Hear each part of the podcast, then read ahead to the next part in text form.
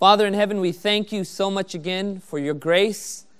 And Lord, thank you for that promise found in Deuteronomy as thy day shall be, so shall be thy strength. And you promise, no matter how long our days were or how, how tough our day is, that your strength would be sufficient for us. God, thank you for that promise found in 2 Corinthians chapter 12 that your grace is sufficient. And Lord, we pray that you would strengthen our hearts and our minds. And as this message goes forward, we pray and ask that we would have open minds to accept your word. In Jesus' name we pray. Amen. Tonight's message is entitled The Mark of the Beast Revealed, and tomorrow night's is How Egypt Proved the Bible to be True. That's one message you absolutely do not want to miss. Now, this is something that was written by a reformer by the name of William Tyndale. He said something very interesting. He said this I call God to record the day we shall appear before our Lord Jesus, that I never altered one syllable of God's word against my conscience, nor would do this day if all that is in earth, whether it be honor and pleasure or riches, might be given to me. William Tyndale said something very important, something very extraordinary. He was a preacher, he was a Protestant reformer, and he said, To my best ability, with a pure conscience, I have preached the word as it is. And he said, I have not altered this. Even if the whole world was given to me, I would not change what was written in the word. And why that's extremely important, folks, is because we are giving the word of God just as it is. We are not recommending to you some special translation that we have nor are we recommending to you that you should only listen to us and you shouldn't check things out. Folks, I want you to check it out. Can you say amen to that? I want you to check on these things. And you're going to discover that the Word of God is exactly how it says it is the Word of God. Can you say amen to that?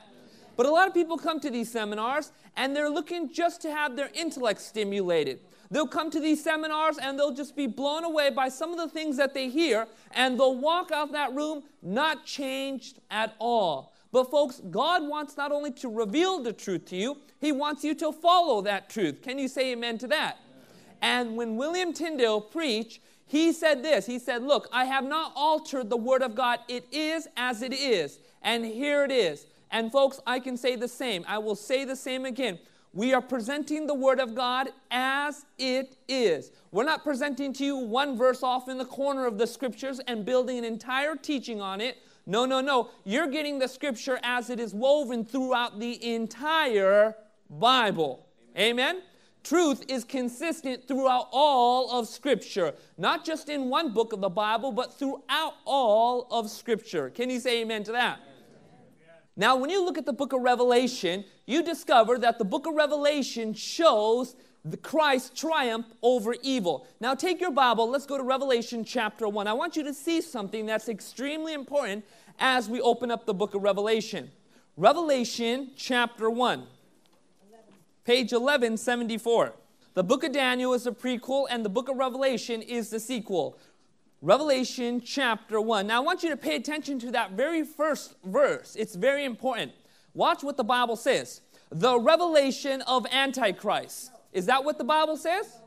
No, no, no. It says the revelation of what? Jesus Christ. That's exactly right. The core of the book of Revelation is about Jesus Christ. Can you say amen to that? And shows his victory over evil and how we share in that victory. And praise the Lord for that. That's what makes the book of Revelation so exciting. When you look at Revelation chapter 12, you realize that we are engaged in a spiritual warfare. Some scholars call it the great controversy or the great tension between good and evil. When you look at the book of Genesis, you discover a perfect God who had perfect communion with the perfect people in a perfect location. When you take a good look at the book of Revelation, you find God again with a restored people in a restored location. And what you are seeing in the two, when you're looking at scripture, are the two bookends. And in the middle is the history of redemption and the history of humanity. Can you say amen to that? Something else you'll also discover is that when you're reading the book of Genesis, you'll discover one man and his wife who are hiding from God, and they're hiding behind some trees. When you read the book of Revelation, when the Bible describes God coming again to his people, you discover the majority of the world hiding under the rocks and the trees, and they are terrified of God. And they're actually saying, Help us to escape from the wrath of the Lamb. But it's very interesting. When you also look at the book of Genesis, you discover something also, another parallel. You discover in Genesis chapter 6 the story of Cain and Abel. The story of who? Cain and Abel. Now, Cain and Abel both worship that one true God. Cain didn't worship his own gods, and Abel didn't worship his own gods. No, no, no. They worshiped the same God. They were believers in the same God. But what you discover is that one individual by the name of Abel brought the worship that God had recommended and expected, and Abel or Cain brings his own worship to God. And what takes place is that when God talks to Cain, Cain gets very angry, and what does he do to Abel? He kills him. But what's interesting is what you see take place next. When God confronts Cain, he gives Cain a mark. He gives Cain a what? Mark. And that's very interesting because when you fast forward all the way to the book of Revelation, what you discover is that the Bible doesn't talk about how there's Hindus versus Christians or there's atheists versus Christians. No, no, no. The Bible teaches at the very end of time it will be Christians versus supposedly Christians. And what will take place is that one group will bring the righteousness that God has asked for, another group will bring its own righteousness, and the result will be murder, death, and destruction. And the Bible teaches that one of these groups of people will get the mark of the beast. So, what has been done in the past will be done again in the future. What has been done in the very origins of, of this planet will take place again at the end of time. Sin is climaxing at the very end of time, and the devil realizes it, and he launches his final attack. Now, watch what Revelation chapter 12, verse 17 says. It ends on a very ominous warning. And the dragon was what? What's that next word? Enraged. I mean, he's not just mad. The Bible says he's enraged with the woman, and he went to make what? war with the rest of her offspring. Now, when you read the first part of Revelation chapter 12, you discover that the devil started a war in heaven. This time, he launches his war against who? Look what the Bible says. With the rest of her offspring who keep the what? Commandments of God and have the testimony of who? Jesus Christ. So, what you realize in the book of Revelation is that that same war that was started in heaven is transported, and the devil launches his final attack, his final assault against the people of God who keep the commandments of God and have the testimony of Jesus Christ. And why this is very interesting is because in the very next chapter, Revelation 13, you discover how the devil carries out this plan. Revelation chapter 13, we discover about the two beast power. We unfolded who these two beast powers were. One was who? The Roman church system, the very first beast, and then we discovered the second beast was none other than the United States of America. When that first beast power lost its power at the end of the 1700s, the Bible teaches another beast power would arise and bring back worship to the very first beast power. Watch what the Bible says about this second beast power. He was granted power to give breath to the image of the beast, that the image of the beast should both speak and cause as many as would not worship the image of the beast to be what? Killed. He causes all, in some translation, he forces all, both small and great, rich and poor, free and slave, to receive a what? a mark on their right hand or on their foreheads that no one may buy or sell except one who has the what? Mark or the name of the beast or the number of his name. When you read Revelation chapter 13, it does not end up good. The Bible describes how an entire world is brought under the deception of the mark of the beast. And it's very interesting. I want you to pay attention to this. Look what it says He causes all, both small and great. In other words, both young and old. So while God has plans for your life, guess what? The devil has plans for your life as well. While God has his purpose and he has for some things he wants to accomplish through your life, guess what? Satan has plans for your life as well. He has purposes he wants to accomplish. But what God is doing, God is calling you onto His side. Can you say amen to that? Now, this is very interesting. When you look at the end of time, you realize that there is a coalition, a union that's put together that is attempting to destroy the people of God. Satan is ultimately trying to wipe out any existence or any remnant of what God has done in his people, and he personally attacks those who keep the commandments of God and have the testimony of Jesus. He enforces a mark over the entire world. Over the entire world. When you look at the book of Revelation, chapter 14, you're going to discover one of the most intense warnings, if not the most intense warning, given throughout all of Scripture, right? So take your Bible, go to Revelation, chapter 14. You know, growing up in Southern California, you discover two things that people have one of two dogs. They either have chihuahuas or they have pit bulls. They either have chihuahuas or they have pit bulls, okay? And generally, you do not see a sign that says, Beware of dog, when the owners just have chihuahuas, although they probably should. But when you see people have that sign, Beware of dog, it's usually an intense warning indicating that there is a threat. And so, what the Bible does in Revelation chapter 14, it gives a warning, a very ominous warning, a very intense warning, if not the most important warning throughout all of Scripture. And you know it's an end time warning because it deals with the mark of the beast. Well, let's take our Bible. Let's go to Revelation chapter 14. We're going to start speeding up a little bit. Revelation chapter 14. Are we all there? Yes. Amen. I gave you plenty of time to get there. Revelation chapter 14, starting with verse 6. Let's go there. Then I saw another angel flying in the midst of heaven, having the everlasting gospel to preach to all those who dwell on earth, to every nation, tribe, tongue, and people. So this end time message is going through every nation, every tribe, every tongue, every people. Well, what's the message? Let's keep going. Saying with a loud voice in Greek, that's megaphone. Watch this. Fear God and give glory to him for the hour of his what? Judgment is come and worship him who made the heavens, the earth, the sea, and the springs of water. The first angel's message that comes out is fear God because the hour of his what? Judgment come, and we discovered from Bible prophecy that judgment started when? In 1844, and that's why the Bible says the hour of his judgment has come. And the Bible says, Worship him who made the heavens, the earth, the sea, and the springs. That's an exact quotation taken directly out of the fourth commandment about the Sabbath who created the heavens, the earth, and the sea, and the springs therein. So we discover that this first angel's message is about worshiping the Creator. Worshiping the who? Now let's fast forward a little bit. Take a good look at verse 8. And another angel followed, saying, Babylon is fallen, is fallen, that great city, because she has made all nations drink of the what? Wine of the wrath of fornication. The second angel's message is the system, the false system of Babylon is it is it is wrong it is time for you to come out. The bible declares it is fallen. When you read bible prophecy you discover there are two prophetic cities throughout scripture.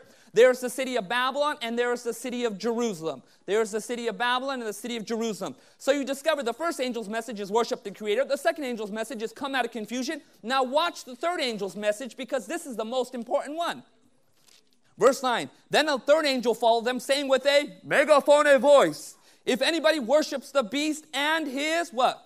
Image and receives his mark on his forehead or on his hand, he himself shall drink of the wine of the wrath of God, which is poured out full strength into the cup of his indignation. He shall be tormented with fire and brimstone in the presence of the holy angels and in the presence of the Lamb. And folks, when you take a good look at this, you discover that this warning is the most intense warning given throughout all of Scripture, and that is avoid the mark of the beast. Throughout all of Scripture, God is warning at the very end of time, when it's all coming right down to the very end, the finish line, God is saying, Look, you've got to do everything in your power to avoid this mark. I mean, this is an intense warning. God is using very strong language because He's trying to communicate. You do not want to be part of that group that receives the mark of the beast. And so, folks, it would be well for us to heed what the Bible is saying. Can you say amen to that? Watch what Revelation chapter 14, verse 12 says immediately after. Here is the patience of the saints. Here are those who keep the what? Commandments of God and have the faith of who?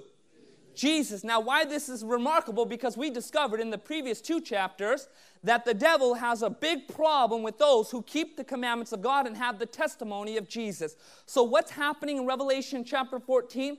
God is saying, be careful of being part of that category that receives the mark of the beast. Instead, be part of the category of those who keep the commandments of God and have the faith of Jesus. Can you say amen to that? And why this is so important because when we discover the central issue regarding the end times, it's about what? Worship. And the mark of the beast is opposite of the seal of God. Now we'll unpack what the seal of God is, but this is extremely important. Don't miss this. If you have the mark of the beast, you do not have the seal of God. I want to say that one more time. If you have the mark of the beast, you do not have the seal of God. And if you have the seal of God, guess what? You don't what? Have the mark of the beast. So if you want to avoid having the mark of the beast, logically, what must you do? You must discover what the seal of God is and what God's plans are for you concerning this beautiful seal. Can you say amen to that? We're discovering how we can avoid the mark of the beast, and that is simply by obtaining the seal of God. And we're going to understand the seal of God right now. But the question is, what will you have? The mark of the beast or the seal of God? At the end of time, they're the sheep and the goats. There's only two categories. There's no third category. The truth has become very clear at the very end of time. You either have the mark of the beast or you have the what? Seal and God, seal of God. And I'm hoping and praying that everybody here would get the seal of God. Now watch what Revelation chapter 7 verses 2 and 3 says about this interesting seal, whatever it is. Then I saw another angel ascending from the east, having the what? Seal of the living God. He cried with a loud voice to the four angels to whom it was granted to harm the earth and the sea, saying, Do not harm the earth, the sea, or the trees till we have, what's that next word? Sealed the servants of our God on their foreheads. At the very end of time, right before the four angels are about to let go of the winds of strife, before all chaos, before all hell breaks through, God is saying, wait, wait, wait, let's make sure his people have the seal of what? God. So we need to understand what is the seal of God? Watch what the book of Revelation teaches. Revelation teaches that before the coming tribulation, before the very end, before this great Armageddon, his children will accept God's seal where? In their minds. In their minds. Now it's very important. I want you to pay attention to this seal because it only can appear in one place. Revelation chapter 7, describing the sealing of God's people at the end of time, says, Until we have sealed the servants of our God on their what? Foreheads. Now, why is that very important? Because the Bible teaches that the mark of the beast can appear both on the forehead or on the hand. But the seal of God can only appear in one place your mind, your forehead. Now, this is very interesting. We're going to continue with this journey. Revelation chapter 14 also describes his end time people, but watch what else it says. It's very interesting. It's talking about this group of people who stand for him at the end of time, and look what it says having his father's name written in their what? Foreheads. And there we begin to understand that the seal of God is synonymous with the Father's name.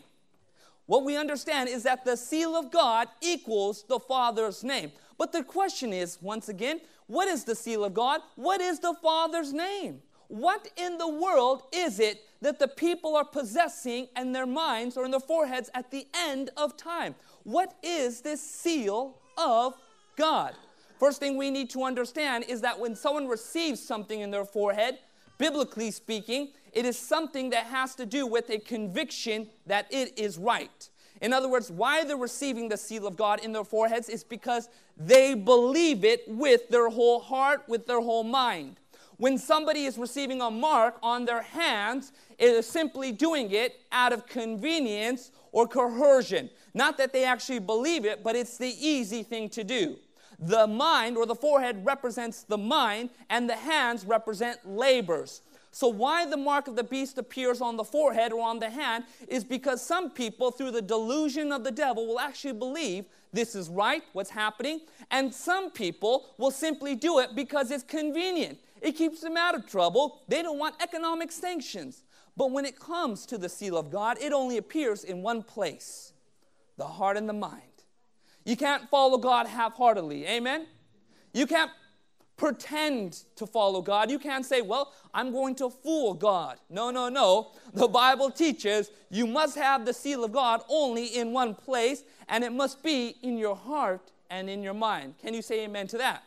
Deuteronomy chapter 5 actually describes this whole concept about the mind and the heart. It's very interesting.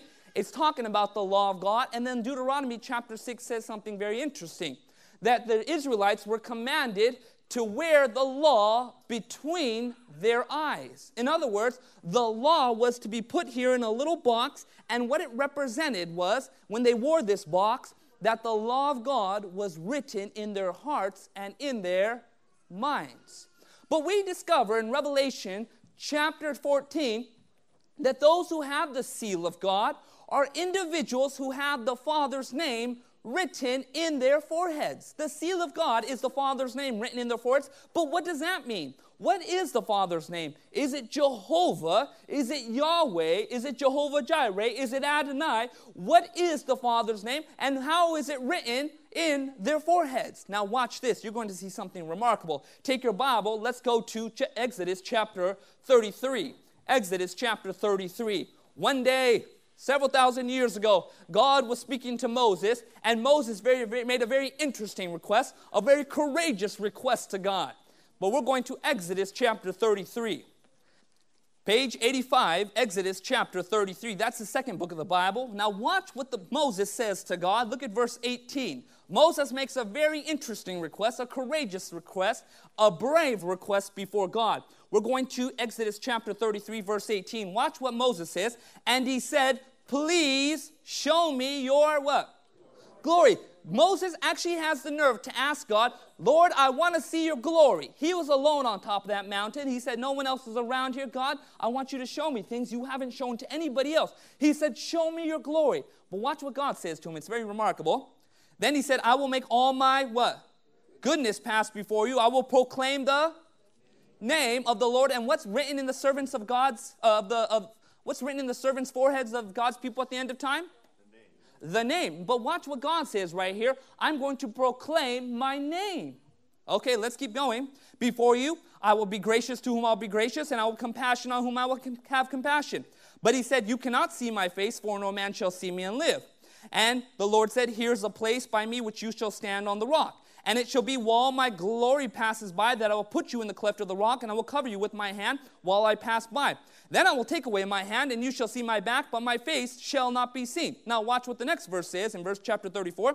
And the Lord said to Moses, Cut two tablets of stone like the first ones, and I will write these tablets, the words that were on the first tablets, which were broken.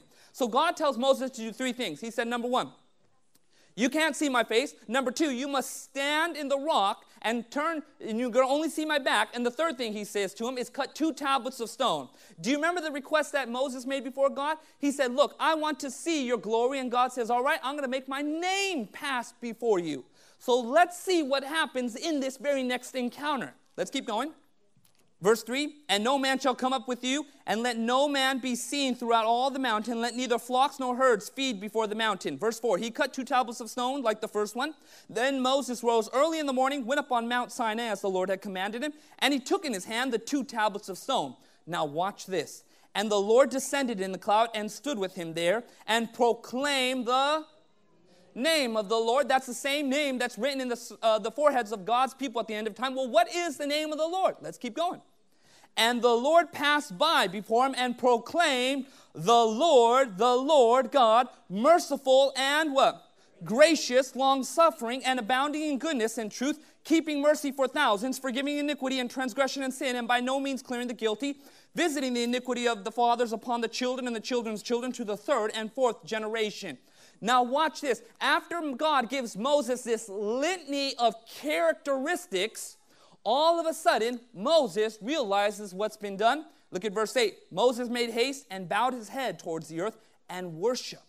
Folks, I want you to understand something that's extremely important. A lot of people get caught up on the name of the God, a name of God. Jehovah Witnesses are very strong about the name of God. But when you read the scripture, you discover that what God's name really is is simply his character. His what? His character. You know, when God told Moses, I'm going to make my name pass before him, what did he declare? He didn't say, My name is Yahweh, my name is Jehovah, my name is Adonai. No, no, no. He said, The Lord God is merciful. He's just, He's right, He's holy. Folks, the name of God is His character. When you're studying the Old Testament scriptures, you discover that when people named their kids, they weren't naming it simply Bob or Richie or Annelle. Nothing wrong with those names, right? Amen?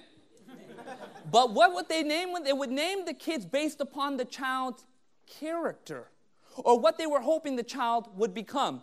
Abram became Abraham, and his name means the what? Father of all nations, right?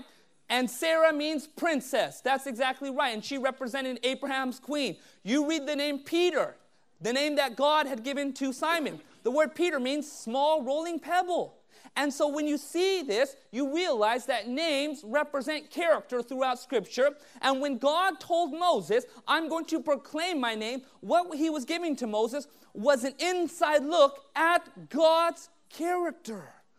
And why that is very important? Because at the very end of time, when you see God's people having the seal of God, the Father's name written in their forehead, what does that mean? It means God's people at the end of time will have God's character in them. Can you say amen to that? God's character with them. And why that's so remarkable is because God also wrote his character on two tablets of stone. Look what the Bible says right here in Isaiah chapter 8 verse 16, seal the what? Law among my disciples. The Bible makes it very clear. Look what God would do in Jeremiah 31 verse 33. But this is the covenant that I will make with the house of Israel after those days, says the Lord. I will put my what? Law or his character in their what? Minds and write it on their hearts. So we begin to understand more about this sealing that's taken place, and we're going to discover and unpack something that's very interesting at the end of time. God never uses force we realize that the mark of the beast will be using force. But when we see the seal of God, this is God's work. This is something He's doing on willing vessels. This is something He is doing with His people who are open to His work. He is writing His character in their lives, He is imprinting Himself upon their hearts and their minds. And this is powerful when you understand end time events. But what particularly is the seal? What exactly is the seal? Now it's very interesting. You look at Old Testament documents, you look at various documents of archaeology, antiquity, you discover that a seal is what makes a document official, and it normally contains three characteristics the name, the office, and territory. The name, the office, and territory. An example would be Cyrus, comma, king of Persia. His name, his office and his territory. And here's an example of a seal right there. And people would place a seal upon an envelope or a letter they did not want open, right?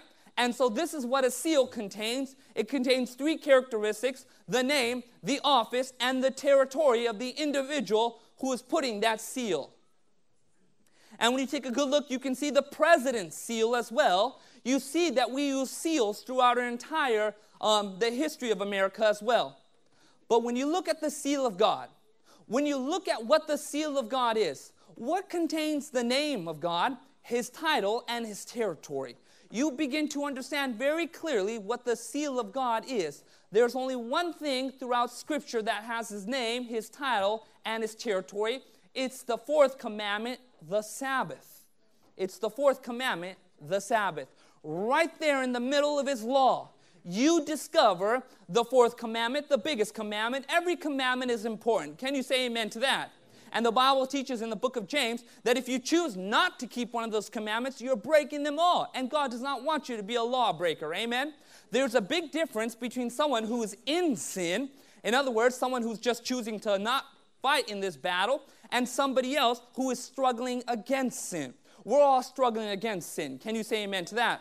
But, folks, the problem is when we say, you know what, I'm not going to try, I'm just going to live as I am. That's somebody who's in sin, and that's not the place God wants you to be.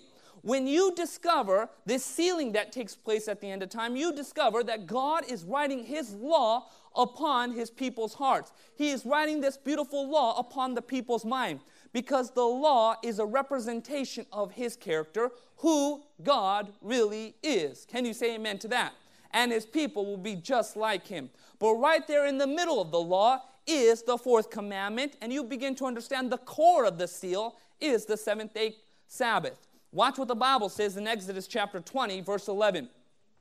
For in six days the Lord, his name, made, that's his title, the creator, the heavens and the earth, the sea, and all that is in them, his territory, and rested the seventh day. Right there in the middle of the Ten Commandments is the core of the seal, and that is the fourth commandment. Why is the fourth commandment important? Because it brings the two principles of the Ten Commandments together. Love the Lord God with all your heart, soul, and mind, and love your neighbor as you love yourself. But on this special Sabbath is a day when you can actually use both those principles together. You can worship God on the Sabbath day and not forsake the assembling of your people. And at the same time, you can show love through your works and through your outreach on the Sabbath. Can you say amen to that?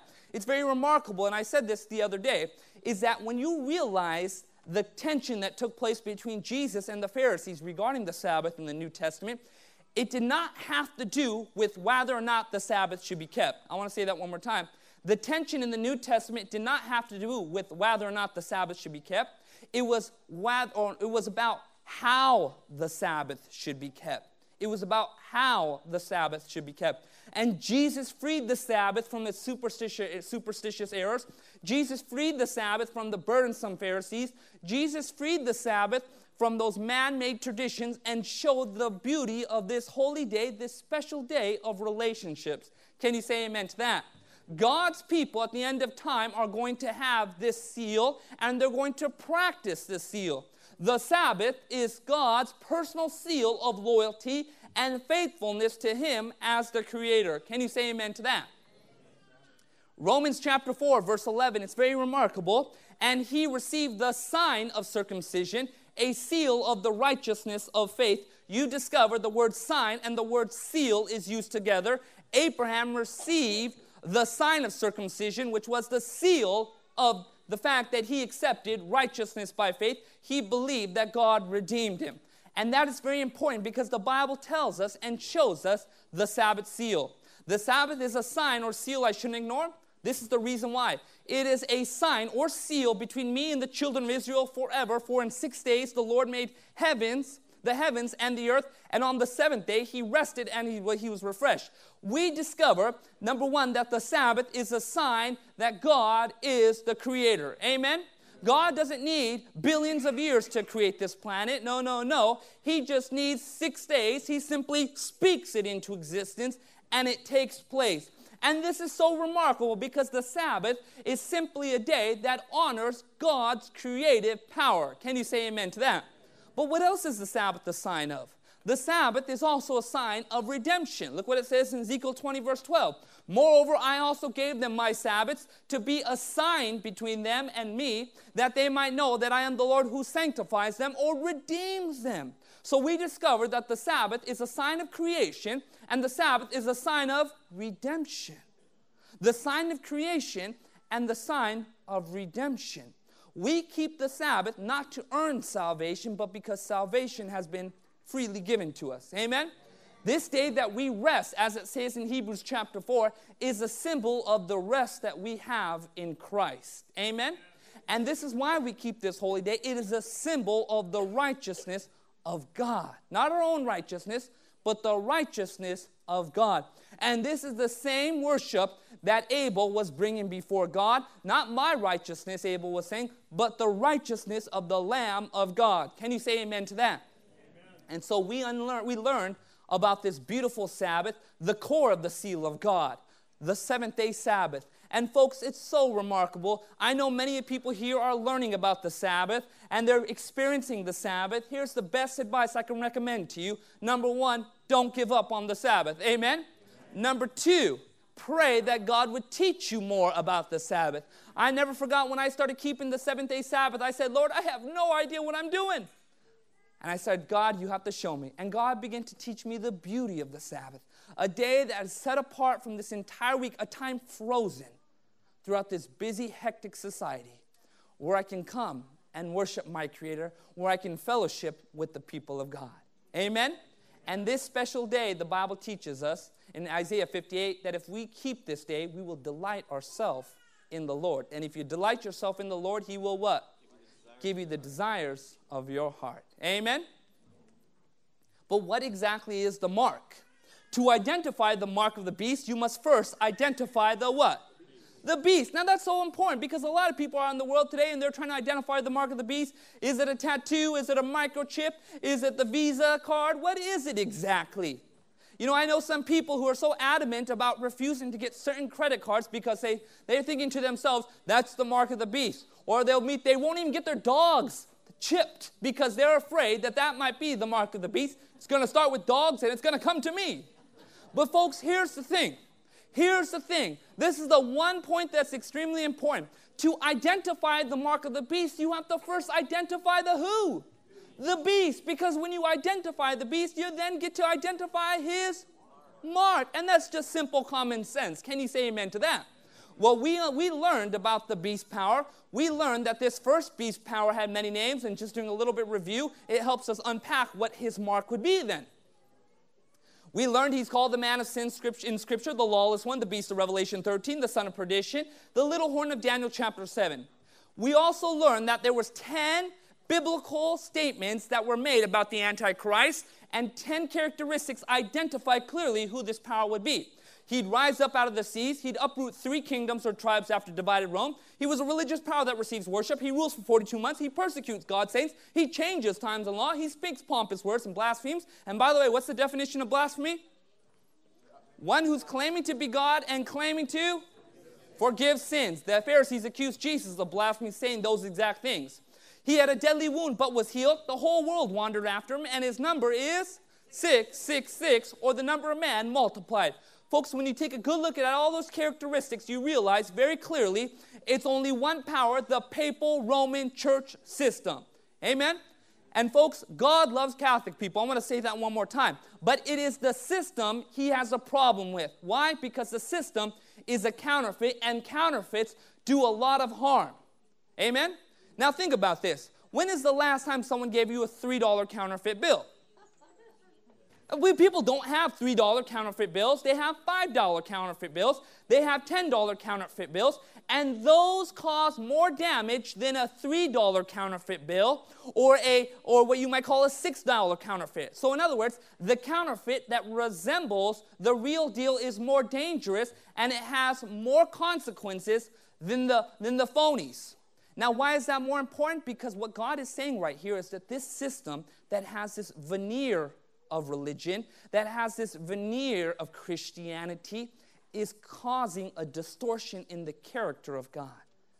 It was through the Dark Ages that a lot of corruption entered into the church teachings about hell, teachings about the immortality of the soul, false teachings about justification, ideas that the only way you can find forgiveness with God is to go to a priest. And it was when the people did not have access to the scriptures that they were prone to these things. But, folks, we have the Word of God and we know what the Scriptures teach. Amen? And like what Martin Luther says, the Scriptures alone, sola scriptura. But the Bible makes it very clear that this system is the system identified in Daniel chapter 7.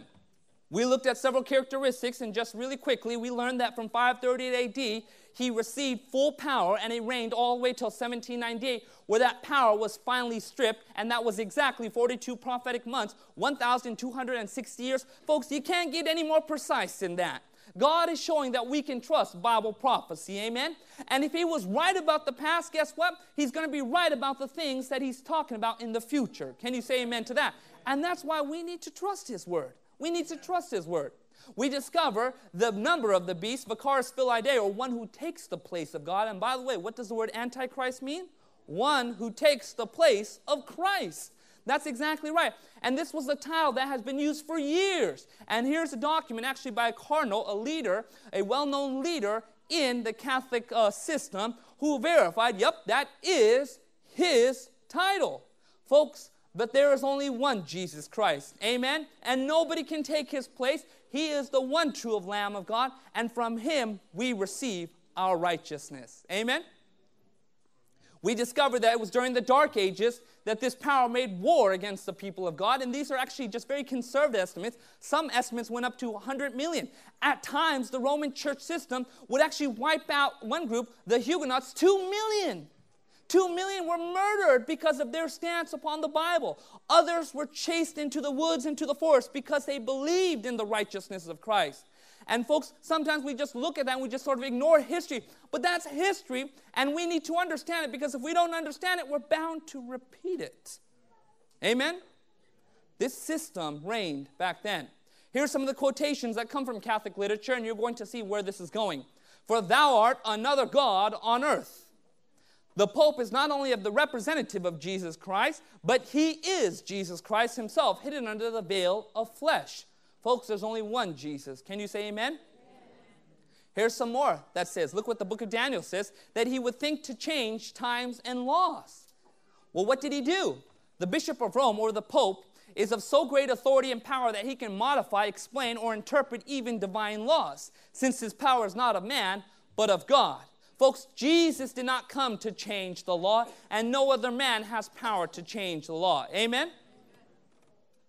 Antichrist's characteristic is that he would intend to change times and law. We discover that the fourth commandment was, attempt, was changed, and the second commandment was deleted to introduce idolatry. Now, this is where it gets very interesting. Watch what this is.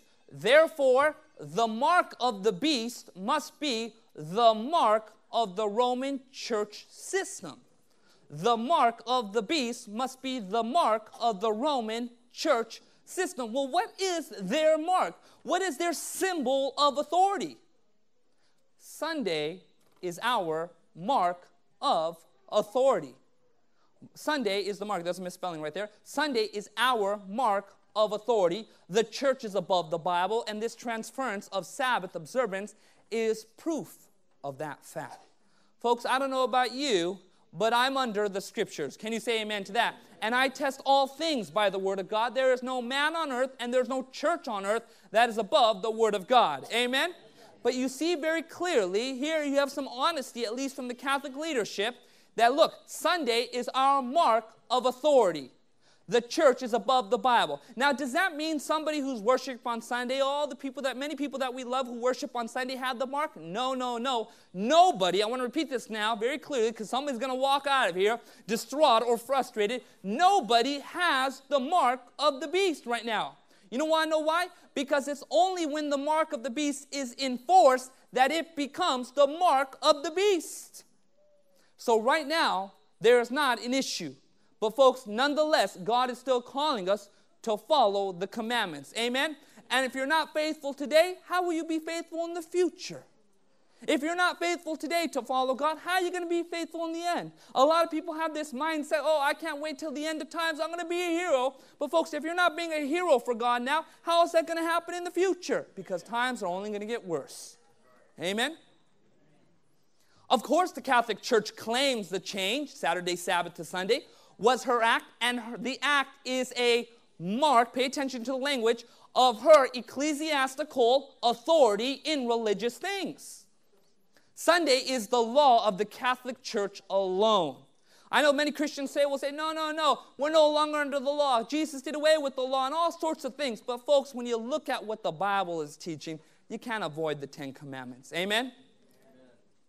Protestantism in discarding the authority of the Roman Catholic Church has no good reason, reason has no good reasons for its Sunday theory and ought, now pay attention to this, logically to keep Saturday as the Sabbath. Now, folks, if I was somebody who was in Catholic leadership and I believed that the church was over the scriptures, I would say very clearly, okay, if you're going to follow the Bible, then you should keep Saturday. But if I wasn't somebody or if I, if I wasn't somebody who followed the Roman church system, but I followed the Bible, then like I appreciate their honesty, I ought logically to keep Saturday as the Sabbath. Amen? You know, I came across one individual. He says, But wait a second, does it really matter what day we worship? I said, Can I ask you a question? He said, Yes. I said, Would it be okay for me to have another God besides the God of the Bible? And he's like, Absolutely not. You can't change that commandment. I said, Are you sure? He said, Yes. And then I said, How about this? How about I have just one idol on the side? I used to be Hindu. That's what I told him. And he's like, No, you can't have any other idols. I said, So I can't change that commandment at all. No, not at all. Okay, I said, How about I take the name of the Lord God in vain? How, isn't there a justification sometimes? And he's like, No. I said, How about this? How about would there ever be a justification for me to commit adultery? Just once. And he's like, No, you can't. I'll go, Okay, would there ever be a circumstance where I can lie? Absolutely not. You can't change that one bit. I said, Would there ever be occasion for me to steal? Is there any justification for me to steal? And he's like, Of course not. There is no circumstance where stealing should be justified. I said, Here you are. You're telling me nine of the Ten Commandments can't be altered or changed in any bit. And here you are telling me that's okay to change a fourth commandment. Folks, do you see the simple logic? And he stood there and he said, You're right. Of course I'm right because it's not me that's right, it's the Bible that's right. Can you say amen to that? And we ought to follow the Word of God. Can you say amen to that?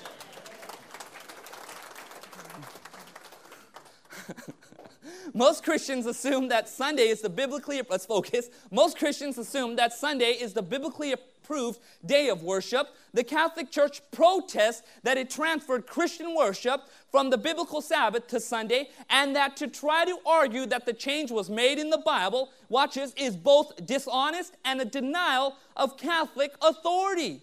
If Protestantism wants to base its teaching on the Bible, it should worship on Saturday. Now you're thinking to yourself, well, what's the big deal about worshiping on a different day? Folks, it has to do more with the Lord of that day. Amen? He's called the Lord of the Sabbath, He calls it His holy day. And if you love Jesus, you're going to follow Jesus. And if you love Jesus, you're going to do what Jesus did. WWJD, we quote it sort of, it's like something you might knit and put over a toilet or something. But, folks, that is the principle of our Christian lives to do as Jesus did. Amen? and Jesus went to church on the Sabbath. It is always somewhat laughable to see the Protestant churches in pulpit and in legislation, watch this, demand the observance of Sunday, of which there is nothing in their Bible. They make it very clear look, you can't find anything about Sunday change. You know, I had one friend who was a preacher and he preached these same series and he would say, Look, I'll give somebody $10,000 if they can find me one verse in the scripture that shows the Sabbath has been changed from Saturday to Sunday. And guess what? Still to this day, he's got that $10,000 in his account. Why? Because there is nothing. Folks, the Bible makes it very clear that the Sabbath day that Jesus kept is the same Sabbath that we just had shortly a while back ago. Watch this. This is also from Catholic literature. They, the Protestants, deem it their duty to keep the Sunday holy. Why? Because, watch this, the Catholic Church tells them to do so. They have no, uh, no other reason. The observance of Sunday thus comes to be an ecclesiastical law entirely distinct from the divine law of Sabbath observance, which is the Ten Commandments. The author of the Sunday law is the Catholic Church. It is well to remind the Presbyterians, Baptists, and Methodists, and all other Christians that the Bible does not support them anywhere in their observance of Sunday. Sunday is the institution of the Roman Catholic Church, and those who observe the day observe a commandment of the Catholic Church. And folks, I want to ask you, who are you following? Are you following man or are you're following the Bible? Are you following a man or you're following God who gives the word? Amen.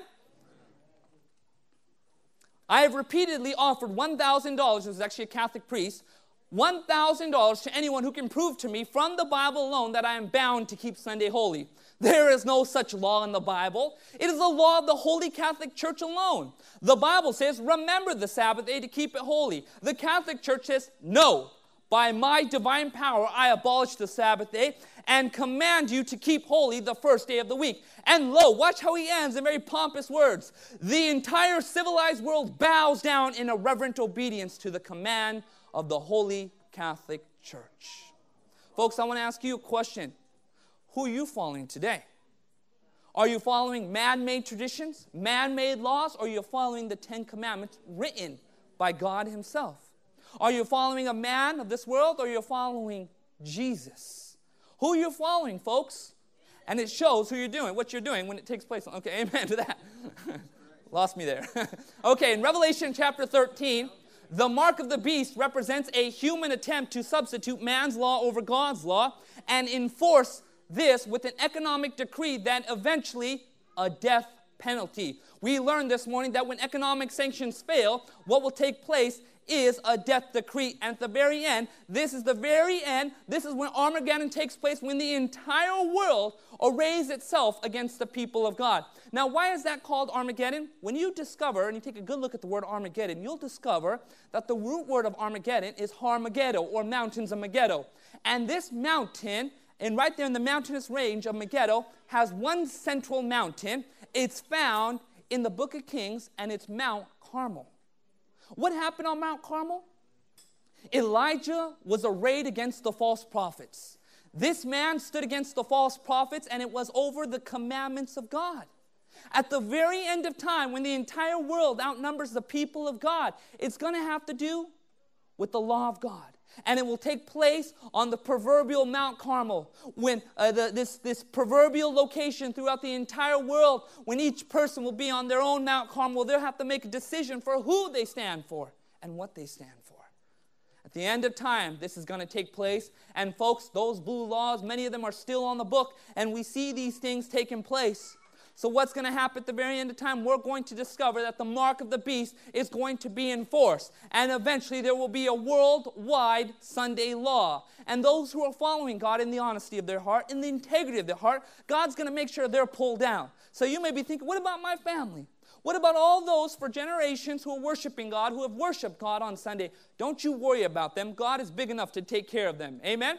But He calls you today to follow Him. He calls you today to worship Him. God is revealing the Bible truths to you because He wants you to be a part of His everlasting kingdom. The Bible says in Revelation chapter 22, verse 14, that he who keeps the commandments has right to the tree of life. Can you say amen to that? And folks, our world, and as I said today, our world is like a chess game. And what Satan is doing, the master strategist, he is putting all the pieces in play. And when the time is right, there's going to be a massive worldwide checkmate upon the people of God. A checkmate upon the people of God. That's why it's important today to make your stand for God. Can you say amen to that? God is calling his people to stand for him, for Bible truth. God is calling his people today to stand for him when it comes to the truth of Scripture and the very law that he came to proclaim. The Bible teaches in the book of Isaiah that the Messiah would come to exalt and magnify the law. He would magnify the law. And when you look at the, throughout the Old Testament into the New Testament, there's been controversies over the people of God and their worship. But in the days of Noah, God invited his people to make a stand. And Noah, with every hammer hit, with every hammer that he put or hit that he made on that gigantic boat, was a message to the world follow God. In the days of Noah, God invited his people to take a stand. In the days of Noah, God invited his people to make a stand. In the days of Daniel, when it was Shadrach, Meshach, and Abednego, and the entire Babylonian leadership bowed down, they would not break the commandment of God.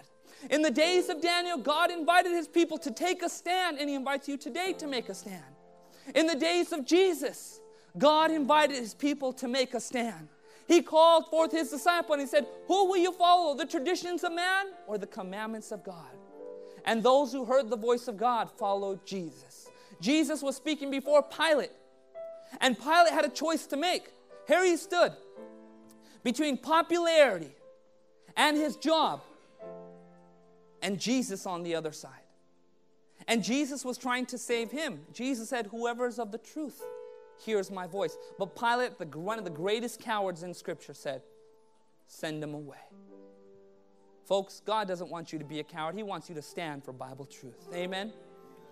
In the days of the dark ages when those reformers were being put on the stake and they were offered to re- they were told to recant, to give up. Give up on these teachings of scripture. It's not worth it. God was calling his people to make a stand, and many reformers, many martyrs, lost their lives being faithful to God, taking that stand when the whole world would forsake them. Folks, a lot of people hear this message and say, you know what? It's just too tough.